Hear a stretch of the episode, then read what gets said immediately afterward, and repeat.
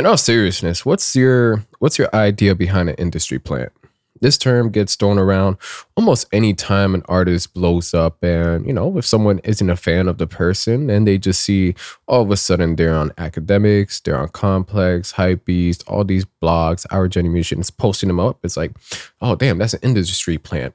Clearly, they um, you know, they were planted by the labels, but what what really is an industry plant because if a label's able to do what a label does and support you, build you up, and give you massive exposure along with good music, is that not just great label support? Why why put in the industry plant?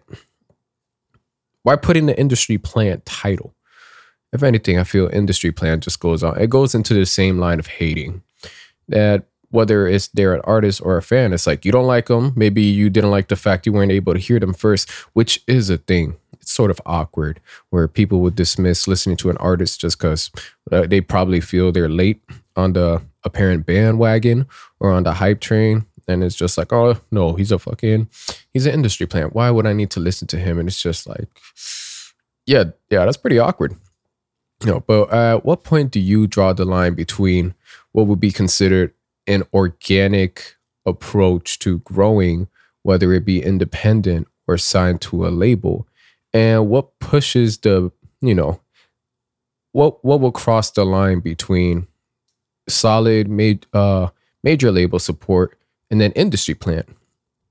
Is it when the person has literally no albums, no music? They probably just are like their father's best friend works as an A&R for this company. It's like, hey, fuck it, we'll give you a hundred thousand, two hundred thousand, and we're just gonna try to make you sound good and see where it goes from there. Would you say that's an industry plant, or would you go on with the side of uh, someone who fakes their independence that they do everything by themselves? They get no major label support. They, you know, they're not fully signed by a major label. They're by an indie. They, they don't even claim it's a joint venture. Come to find out whether it's on the credits of the album they're signed to a major label. I would I would argue that's more of a industry plant, more so because you're trying to hide it. You're trying to hide the fact that you are having industry support. But even then, I don't know. Even then, that's a bit blurred. I just wanted to ramble off about that. But new year, new year heading in in about what 24 hours, maybe 23 hours to be exact. Wow, 23 hours, 27 hours yeah, forgive me for that. I haven't drank my coffee.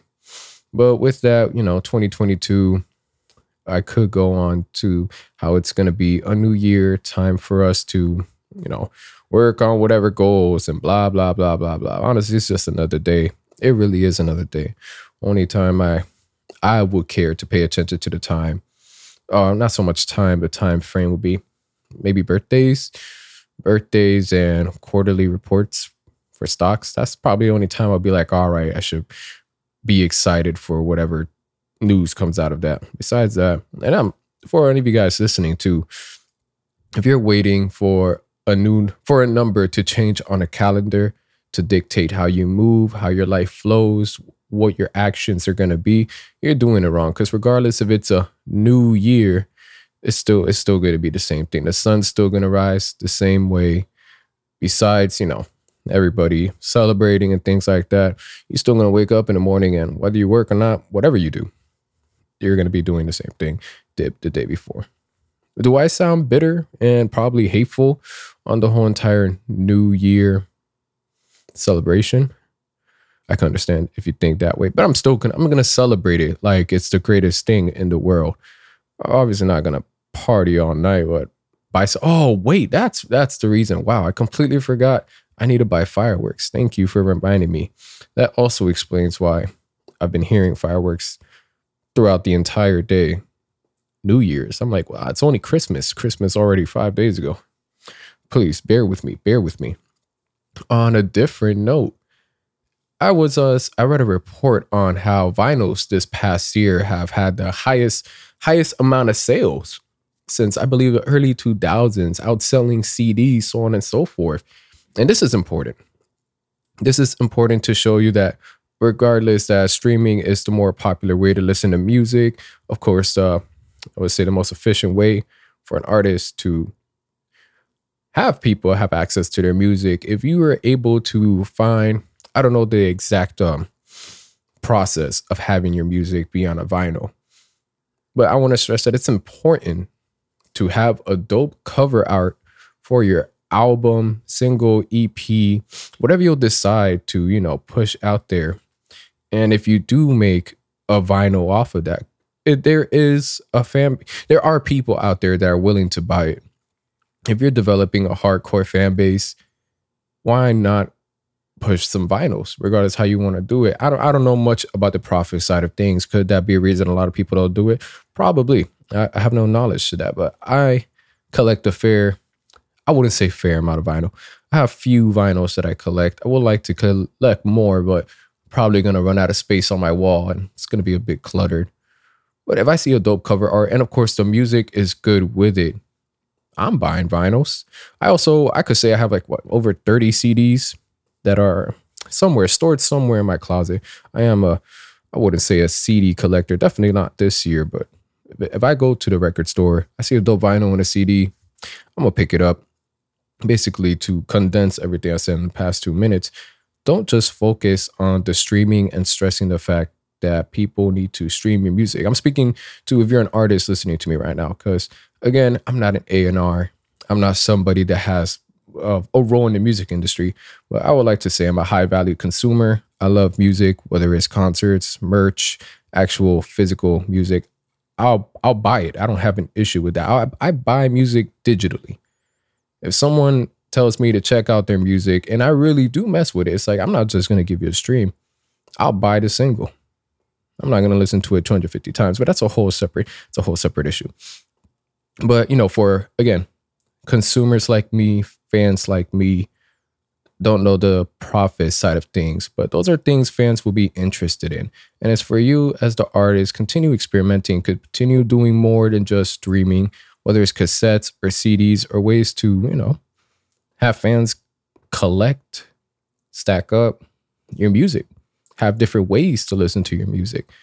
And then, of course, something I mentioned earlier, have a dope cover art because nobody wants to have an ugly cover art hanging on the wall somewhere of their favorite album, project, whatever it may be. And I believe it was something, oh, yes, Kid Cudi. I believe he sold the most vinyls. I'm not so sure if it's just for 2021, but I know recently for A Man on the Moon 3. And that goes back to everything I just said before. That is an amazing cover art. And I can't believe I didn't buy that vinyl. What was I doing? I need to figure out what's what's going on with that. How did I miss out on that? Or if I could still get one. But again, there is an interest out there. There are more ways besides streaming. And yo, why not invest money into a dope cover art? People, regardless of the saying that people says, you know, oh, um, I, I wouldn't say it's the saying, but you know the saying, never judge a book by its cover. I I judge a book by its cover 24-7. The same way I judge music by its cover. Nine times out of ten, if I'm going through uh, music library on Apple Music, Spotify, trying to find a new artist, whatever gets recommended, the first thing I look at is the cover art. If it's not hot, it's a high chance I'm gonna skip unless those first 10 seconds catches me on. And this this, you know, this could make great content for another episode with two things I brought up here. I'm not gonna go over it again, but you get the idea behind this. And that's just it's pretty dope to see. Um, I believe the article even stated that vinyl sales could have been higher if it wasn't for the fact of material shortages, worker shortages, you know, everything that's affecting basically every corporation right now, which which makes sense. And just to, you know, bring a summary to everything, what's your idea of an industry plant? I remember what was it, 20, 24K Golden? That's his name. Uh Coco Chanel. Wow, I'm just terrible right now. Again, excuse me.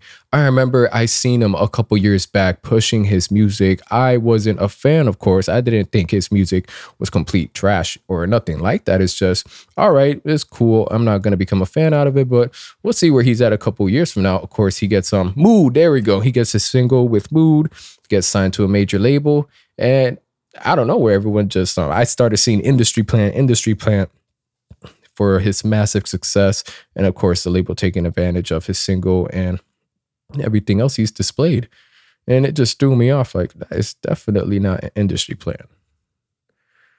But maybe it's because the ignorance of them not knowing who it is, so on and so forth. I've already spoken about spoken about this throughout the video. And if I don't upload tomorrow, happy New Year's, I guess. Shit, fuck yeah, happy New Year's. Fucking drink some liquor, blow up some fireworks. If you're not drinking with uh, liquor, you don't like to drink, completely understandable. Drink some water. I would say also try out some wine. Wine is severely underrated. That's another great topic I could talk about. How wine is slept on, at least for the youth. I don't, I don't know if people think it's an old thing of, you know, whenever you start losing your taste buds, that's when wine starts tasting good. But I would I would like to say I'm an avid wine drinker. A fan? Yeah, I got I got empty bottles just in a shelf somewhere. I'm always trying to find a new one that I enjoy. But that's it. That's it for this episode. I'll catch you next time.